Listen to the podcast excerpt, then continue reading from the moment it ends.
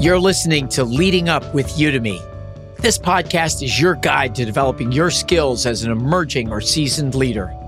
I'm Alan Todd, your host and the Vice President of Leadership Development at Udemy. Together, we can work, lead, and live differently to create a better world.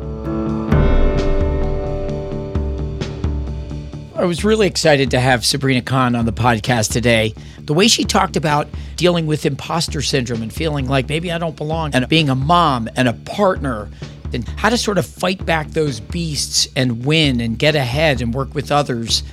I just thought she brought an incredible sense about those things. There is one side where people really do understand the value of learning in the industry or in their company, and you see a lot of effort being put into it. But the flip side is other things take priority. So, how do we make it the top priority? How do we ingrain it into everything that people do? How do we really make sure that the senior leadership team know the value of people taking time out to learn? Because that time out is not time spent on doing a project or doing their day to day job. This week on Leading Up, I'm speaking with Sabrina Khan about creating inclusive and welcoming environments and being more connected as a leader in the workplace. Sabrina leads performance and development at Encompass, where she emphasizes the importance of creating spaces for open conversations that make employees feel welcome while taking a human approach to leadership that makes work more fun. Sabrina's experience in enterprise learning crosses industries from financial to human capital and company sizes both large and small including some pretty interesting work at London's airport. No matter the industry, Sabrina has proven that building an inclusive and welcoming environment is key to fostering the trust and open communication that leads to high performance at work.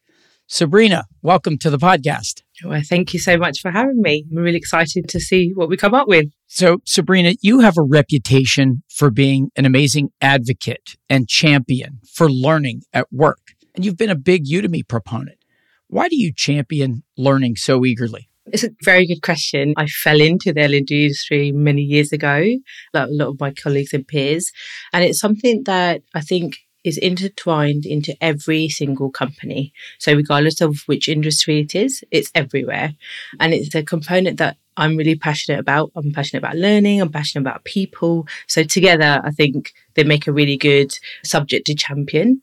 I've worked with Udemy for quite a few years now. So Udemy is like the obvious choice for me to champion. I've done some webinars, I'm doing this podcast. And I think the Udemy also has the same kind of passion for learning as an L&D professional does. So I like to be a voice in the L&D world. Yeah, beautiful.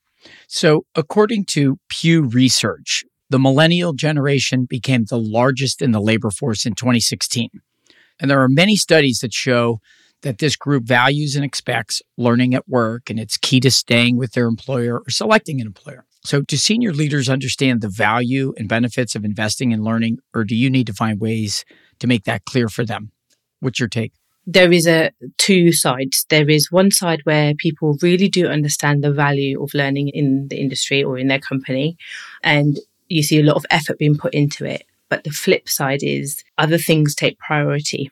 So, how do we make it the top priority? How do we ingrain it into everything that people do? How do we really make sure that the senior leadership team know the value of people taking time out to learn? Because that time out is not time spent on doing a project or doing their day to day job. So, it is a constant battle. It's one that I don't think will ever leave. I think it's it's one of those things that will always be at varying degrees. But I think where companies are coming out in social media, people coming out on LinkedIn and Twitter and things like that, really fun companies, the younger kind of CEOs, they really highlight the need for learning and the value of it more than I would say like 15, 20 years before. So I think that helps. It helps when we have loads of success stories to show and say actually taking a little bit of time out and spending on people expanding their skill set or working towards being really innovative and upskilling themselves in what they want, there's a value to the business and actually it ends up making money for the company. So I think it's getting better. I think there will always be a challenge. There will always be that need to keep reiterating the message and, and that return of investment, which always gets us. We have to prove the reason why we're doing something because it doesn't bring in money uh, initially, but I think it will always be a challenge. Are there any examples or projects or initiatives that you did where you were able to show the value or any way to show some impact that got senior leaders excited? Yeah, so I think sometimes the value isn't seen immediately. I've got a really good example. I used to work at an, uh, an, airport in the UK. And if you can imagine, it's a really heavily regulated industry. Lots of people, really fast paced. We were a team about 15 trainers in the training department, looking after about 3,000 security officers. So you have the things like onboarding, you have your annual refreshers, you have the annual fire training, all that kind of stuff. So you end up churning out a lot of the delivery. So it's just about getting through the numbers, ticking the boxes, making sure you've done everything and done. And at one particular time, we, there was a group of us who were put together to reinvent our refresher annual refresher training. So how do we, and this was the aim, how do we make the refresher training be really inclusive? Make sure that it includes everybody with loud voices and quiet voices. It can boost morale. We'll do a bit of team building and still tick that regulation box. So we came up with a really innovative, interactive, immersive program, which was really, really fun, really educational. It took a lot of energy from everybody, but actually the value of it was that the teams left there smiling, laughing, together like more of a team than they were when they came in. It was brilliant. And actually, it, there's ripple effect, and the conversations went all the way through to the senior people of the company. And it was a flagship program recognized in the UK to get from standing in front of 30 people and just reading loads of material and then they're done to that there's a big journey and it takes people that are really committed to the end goal because there's lots of resistance in large companies, right? So what's the point of this? So you're taking four people out of their day job and they're going to be sitting there working, creating this program which might or might not work. So there is that challenge there. You have to persevere. When you know that something is going to be really good and you can see that line, you have to really persevere and take all these people on that journey with you and get them as excited as you are and as passionate as you are about it. And then it'll happen naturally. Yeah, that was a, a real success story for us, I think. There's something you told me in the past about having self limiting beliefs when you were early in your career. And I thought that was important. One example Michelle Obama always talks about never feeling good enough. She wasn't good enough to be at the fancy college that she got accepted to. She said she didn't feel like she was good enough to be the first lady and that this imposter syndrome is the central battle in her life. And I think it's something that resonates with our listeners. So tell me about your self limiting beliefs. How did you deal with it early in your career? Yeah, sure. I think it's really difficult. And I don't think it's just early in the career. I think it can be any time. But when you go into a new role, when you go into a new industry, when you move from one to another, and when you work with a new team, it's really easy to feel like you don't belong or I'm not quite good enough to be here right now. And that imposter syndrome, I've spoken to so many people coming off maternity leave, massive imposter syndrome. I started a new role, I came off maternity leave, and I was like, oh, they're going to think, why did we hire her? And it's very scary to be in that position. And I think you have to remember there is something that somebody saw in you for you to get that role. That's the first thing. So you have the qualification, you have the experience, you have the something. You tick all those boxes. The second thing is you don't have to reinvent the wheel to showcase what you do. So I remember at one time I started as an IT trainer for the first time. It was my first IT job years ago. And I thought, right, I've got this position now. I've got to really, really show them that I'm good for this position and I will learn and I will do my best.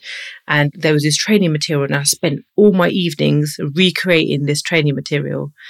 And hindsight's a beautiful thing, Alan because at the time it was like the right thing to do. And I worked really, really hard to try and reinvent and really showcase all this hard work. Upon reflection, I was speaking to my mentor, Joe Cora, who's been mentored me for quite a few years now. When I first met her, she goes, Oh, we don't need to reinvent the meal. If it exists, it's fine. We can just use that as a framework and you can build on it. If there's any gaps, we can then fill them.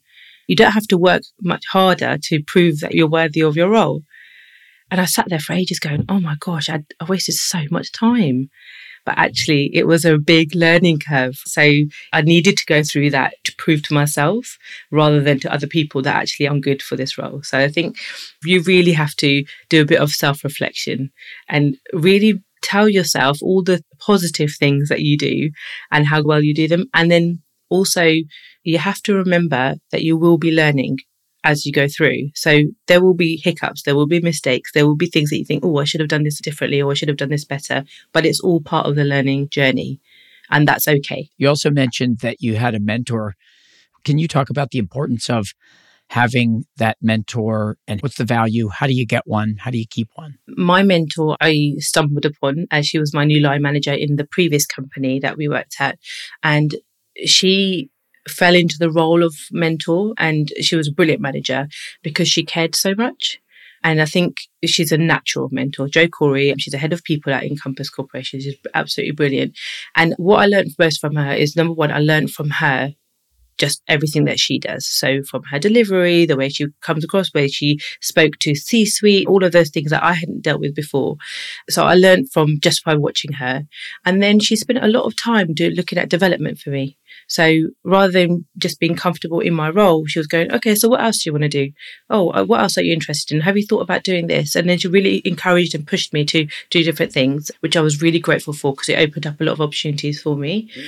And then I think the other thing was I had a space to discuss L&D because L&D worlds in smaller companies can be quite lonely. And it was really good to then have sessions where we will just sit and talk about L&D. It might be something new we've learned. It might be an event we went to. It might be a webinar or anything we've learned. We used to share it and it used to be two way and it still is. And I think that's really useful. So my recommendation would be to find a mentor or a coach if you haven't got one where you work. You can go on LinkedIn and reach out to people. People can, people, you'll be surprised at how helpful people can be. And I think that would be my top advice. Find a mentor, somebody who can challenge you, who can push you in the right direction, who can guide you, who you can have conversations with. That's really helped me for the last few years. Do you have any final advice for someone around how to overcome their self limiting beliefs? Yeah, I think you have to. So, by the way, coaching helped me too. So, our company, we go through a different company, but we had random coaching sessions because I wanted somebody that I didn't know to give me a different perspective. So I chose a coach that I didn't work with, and she really made me help me to open up and look at everything in a different perspective. I think if you have that opportunity, take it. You don't lose anything from trying that. So a bit of self reflection there.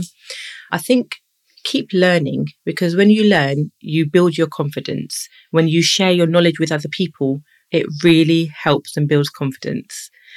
So one of the sharing knowledge piece, one of the things that we I've done in the last two companies, and especially here where I work now, is we bring people together in a knowledge share session where we have experts in their fields who then discuss and share what they know to expand people's skill sets and knowledge.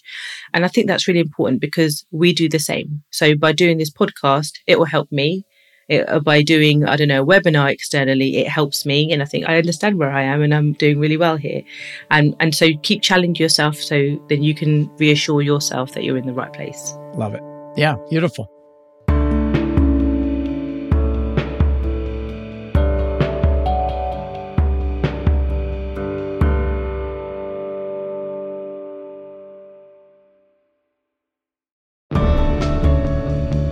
Buzz around Gen AI isn't going anywhere.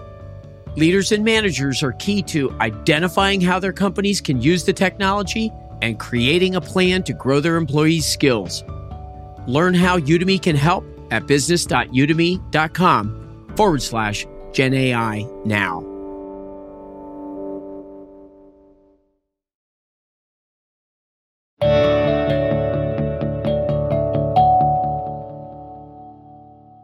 Is there a difference between working at companies large and small? What did you learn about the different worlds? When I've worked in a large company and when I've worked in a smaller company, it comes with its own challenges.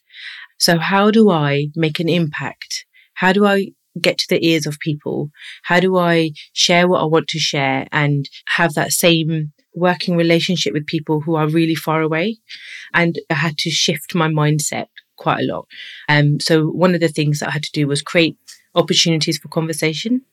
because this really helps bring lots of people from different areas. Another thing that you can do is be a champion or an advocate earlier for what you believe in and really showcase that because it does filter through to other people in different departments and different areas of the business, um, which I think is really powerful.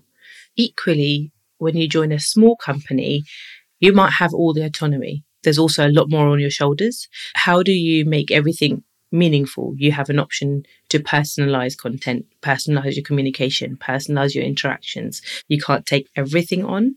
But what you do take on, you've got to make sure it's really impactful because the expectation will be there as well because it'll be on your shoulders. And it's quite similar to control.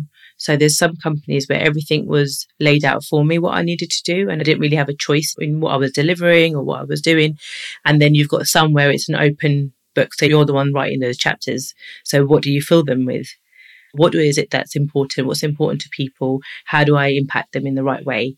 and how do I get my message across that I want to? Yeah. So I imagine many of our listeners are wondering if they work at a large company, should I move to a small one? If I'm a small company, should I move to a large one? Do you like that diversity of size? Is that a helpful thing? Is that something you'd recommend people do, or should they stick to a certain track that they know? I think you can make your mark in either one.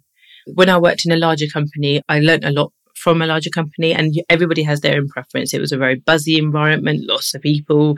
You might not speak to the same people for a very long time. You know, you can get through so many people. So it comes with its own challenges, but it also has its own pros, which is, I think, really important to pick out.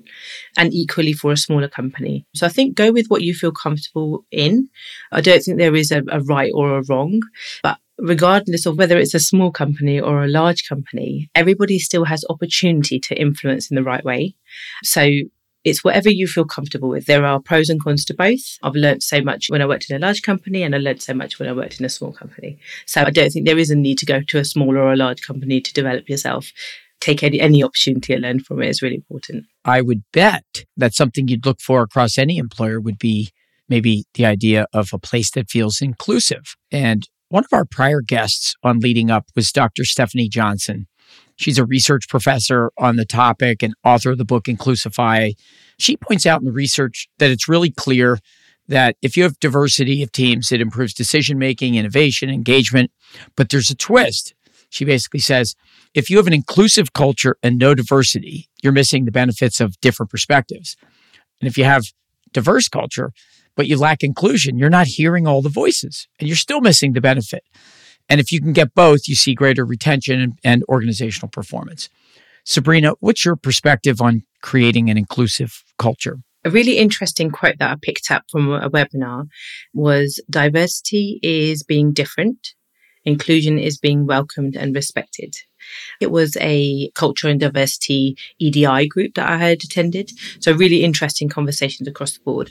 But they were talking about how somebody's journey into the company. So let's start with onboarding, for example. Somebody who's starting their onboarding journey makes or doesn't make them into the uh, welcome in the company. And so we spent a lot of time looking at onboarding in terms of diversity and inclusion because we don't want the same people coming through the doors because you'll get the same output. We want different people coming through the door with different opinions and different thoughts and different perspectives because you'll get a richer and deeper output. And the inclusive part we can do as part of the onboarding. When I started with Encompass, I had a really nice learning with Udemy. Actually, I'll mention it because we're on the Udemy podcast. It had everything to do with the company and what I need to know. It talked about ED&I within our company. So that was my kind of first introduction to it here, which was great.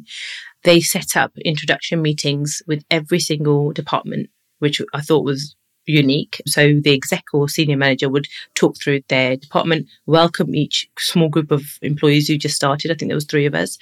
And then you have a one-to-one call with the CEO, which is unheard of for any company that I worked in. So he would individually welcome you and ask you about yourself and that kind of stuff. And immediately you felt like you were part of something bigger. And I thought that was amazing. So the first introduction to this company, I thought, oh, that's brilliant. And then our talent director, Stuart Ed, he followed up time sometime later and then sometime again, how are you getting on? How's the fit? How do you feel that? So I was like, this is crazy. I've never experienced this kind of welcome to any company. And I think there is so much that you can do with actually not that much effort. And I call it being human because my expectations of humans are that we are empathetic, you know, we care for people, we give people time. Maybe the expectations are not the same as reality, I don't know, but let's keep them that high. And actually being human allows us to really make people feel welcome, be inclusive. You spend time talking to people, like just as individuals. How was your day? How was your weekend? Like just normal, basic human level things. And immediately people will feel part of a bigger team. And I think that's really important. Another thing I picked up was there's an African proverb and it says, if you want to go fast, go alone. If you want to go far, go together. And I think it's important to think about that in a company setting because you can get the job. If I had six other L&D professionals all thinking in exactly the same way, we will achieve what we need to achieve really, really quickly. But actually, if we have different like-minded people together, it might take a little bit longer, but the result will be far superior. I love that quote. If you want to go fast, go alone. If you want to go far, go together. It's one that for me has always resonated because I'm a big fan of sociocultural learning, right? Cohort based learning and learning together. And we learn best when we learn together. We learn best when we learn and do things together and solve problems together and create value together. And so I want to ask two separate questions. One on diversity, equity, inclusion. How do you know when you're making progress? Do you measure it? Do you feel it? Do you sense it? Do you talk about it? How does the organization know it's progressing? I think there's a few different ways. So here in Encompass, we send out surveys and the surveys have a lot of EDI questions. How are we doing? How's it looking for you? So it's got a very detailed survey that goes out to large ones twice a year. So we use that information to really create actions and then we act on those actions. It's really important for us as a people team to use them. So we do that kind of, so you get the actual data. I think when we come together in like things like company day, it really highlights and there have been shifts. So our company went from a small startup company and it's grown considerably. So where you had everybody making all the decisions, you now have 200 people not making all the decisions, but part of something bigger. And when you go to company days, and we are lucky that we're able to do company days in person, you get a feel for the culture. I think the other thing to mention here is being inclusive shouldn't be an event it should be ingrained in every single thing that we do.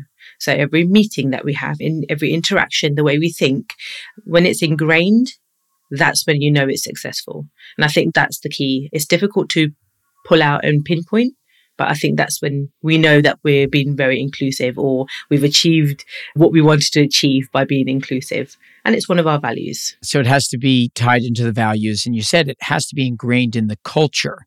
Melissa Daimler Udemy's chief learning officer wrote the book Reculturing, and I know you ran a book club on it. I'm wondering, how did you use the concept of the book club or Melissa's book, Reculturing, to help embed new behaviors in the culture? What we decided to do was after each chapter, implement something straight away. So it made us really look at everything and pull it apart. And what we did was our values are great. So we kept our values and our descriptions for the values were great, but we embedded more behaviors into them nothing new, nothing surprising, nothing that nobody else is not doing already. But actually, we just redefined them and just tightened them up a bit. So the reculturing book really made us think about what we were doing and how we're doing it. There's also this whole concept of we've always done it like that that's something that plays up in, in previous companies that I've worked with. When I challenge something, they're like, oh, but we've always done it like that that doesn't mean that it's the right way. So the reculturing book helped us really to pinpoint the things that we've previously always done. So it's been a really interesting journey. We've spent a few months, but not to the end of it yet. We actually made it a part of our OKR for the for this cycle. So we did it as a company level. So it wasn't like a side project nice to have. It was actually one of our key projects that we worked on. And it's really helped define what we are about. Yeah. Love it. So you talked about human leadership. You've mentioned that you're a fan of fish philosophy. So I want to know why you're a fan and how do you connect those things? And it seems like it's a way to make work more fun. What's your take on all that? I've done a lot of manager and leadership training. And one of the things we talk about is what can you do as a manager, whether it's a new manager or an existing manager with your team? One is getting to know people as individuals rather than just a team person, a teammate. And I think that's really important because when you build that really solid relationship, sometimes you have to give a little bit to get a lot back. And that's really important because sometimes when you, as a leader, when you have to challenge something, they'll know it's coming from the right place. So they can only know that if you've spent some time getting to know them and they'll get some time to spend with you to get to know you. And I think that's really important because then you're able to challenge in the right way and it's received in the right way. I think also some teams can do the same thing. So there's a little bit of monotony. The task might be the same thing that they do every day and that kind of stuff. Or the role might be actually, or this period of time, we've got to do the same thing. So as a leader, you can actually create a little bit of fun. That fish philosophy, it might be a little bit dated now, I don't know, but and I don't know if the fish market still exists, but it's taking your everyday and really emphasizing and highlighting it. And why not have a little bit of fun whilst we're doing it? Uh, there's no harm in it. And that's even more important now because our office sometimes is virtual. Our team are in our virtual space. And so we're not con- directly connected to each other over the coffee or something like that, like we used to in a traditional office. So creating these times when we can just connect, have a little bit of fun, be a little bit silly, and then be really productive is really important. And I think that's something that I encourage lots of new line managers to do, especially if they're new. So that's the first part. The second part, you can be inclusive and welcoming and be a great leader by doing really simple things, creating really safe spaces where people can speak openly and feel respected, where people can share their opinions, share their knowledge, etc., in really safe spaces. I think you as a leader can be the best example to show that first, and then other people will also then exhibit those same behaviors. I think having a really great toolkit is really important for a manager. I think the other thing is understanding or appreciating and letting other people in the team appreciate that everybody has their role for a reason and their experience and their opinions are really valued. I think feeling valued is something that's really important. I was speaking to our PR and comms director, and she said something that really stuck by me. She said, You've succeeded in inclusion when someone feels part of the family. And that is the aim of a leader to make people feel part of your family. And then the aim of the department is to feel part of the department and the aim of the companies. But you can start with your own immediate family first. I think that's really important. Yeah, I think that's powerful. So creating first that safety and then making each person in each role feel an important member of the team. But you said something that really resonated with me the example of having a toolkit and trying different things. What I love about that is it's like applying the scientific method to the practice of management.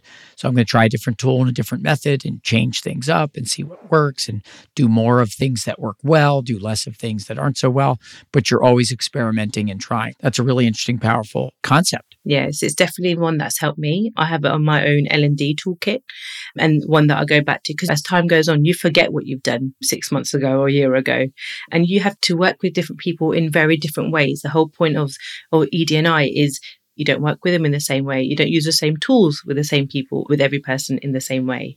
You have to think about the person in front of you and go, oh, what will work for this person? And let's try it out together. Okay, we need to work on this. Let's try this and see if it works. If it doesn't, we'll shift to something else. It's not a problem. But I think as a leader, you have that opportunity to create those. And then hopefully that person at some point will also do the same with a client, with another colleague, with a peer and go, oh, actually, maybe I need to change the way I'm working here to accommodate or actually to work to better together. So you can start with your toolkit. So I'm a manager, frontline leader, and I've created everyone feels like they're part of the family. And all of a sudden, the speed of business keeps increasing. And as a result, the value of skills go down. So the faster the rate of change, the steeper the learning curve. And the only logical conclusion is continuous learning. And I wanted to switch and close on this. What are your thoughts on the need for continuous learning? I think it's key to every role that exists. Everything moves so fast in the industry, in every industry. I'll give another example of my maternity leave. When I was off maternity, I came back. I thought, oh, what's changed? And actually, so much had changed. We had moved into a work hybrid world. We had moved into new technology. People were talking about things I hadn't experienced whilst I was looking after my little one. And so if you don't have the continuous learning, you get outdated very, very quickly. And that's a challenge in itself. There was a time where you could learn what you need to know and that's it, you're done. We don't live in that world anymore. Everything moves so fast. If you've been off for the last three months, you won't know what AI chatbot rooms are. You won't know what ChatGPT is because you've missed out on that new uh, whatever technology is existing right now. So the continuous learning helps you not only to keep focus, to upskill yourself, to keep really up to date. When I was on the last L&D event, they were talking about technical skills have increased by like triple where they used to have a small amount. Now you need triple the amount of technical skills for a new role. So in order to keep up with that, you have to keep yourself in the know. You have to keep learning, keep upskilling. And one of the things that I talk about quite a lot is don't get comfy. Don't get comfy in your role. Do your role at the utmost and do the best, absolutely. But don't get comfortable. Challenge yourself in new ways it could be small. It could be, oh, I'm going to take a PowerPoint course or I'm going to do project management course or actually I really want to focus in on this or whatever it might be. Do something to challenge yourself because it'll keep you motivated. It'll keep you excited about what you're doing. We use Microsoft uh, in our company and on PowerPoint, they have a speech coach I don't know if you've ever used it. So you can practice your PowerPoint skills and it gives you feedback.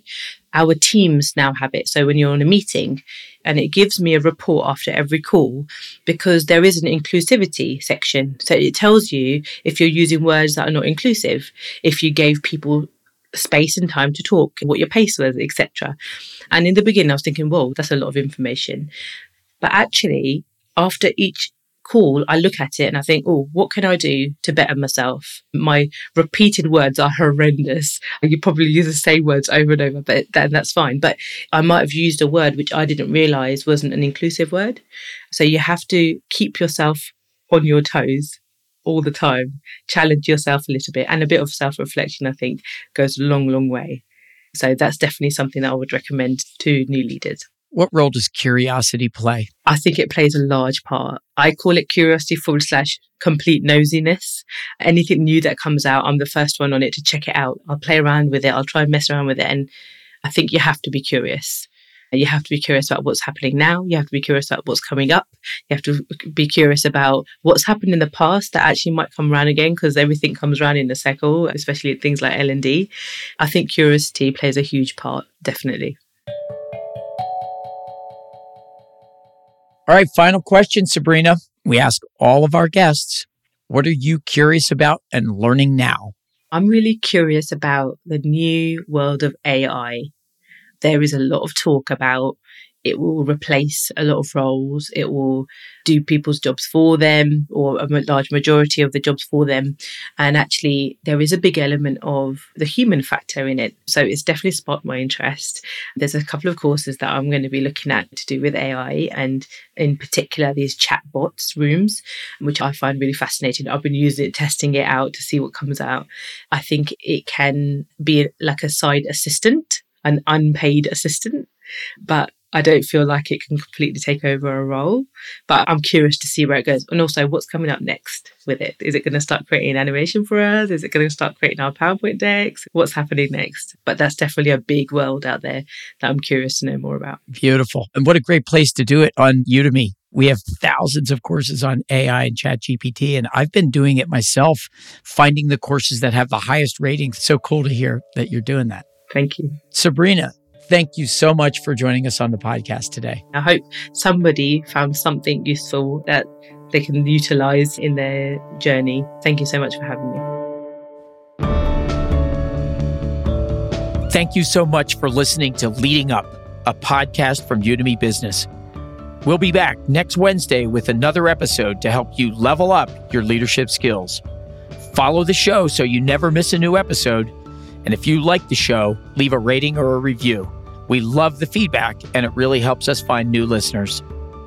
To learn more about leading up or how Udemy can help you develop leaders at scale and move business forward, visit business.udemy.com. The Leading Up podcast is produced by Udemy in partnership with Pod People. Special thanks to our production team Alex McManus, Amy Machado, Brian Rivers, Danielle Roth, and Carter Wogan. Our original theme is by Soundboard.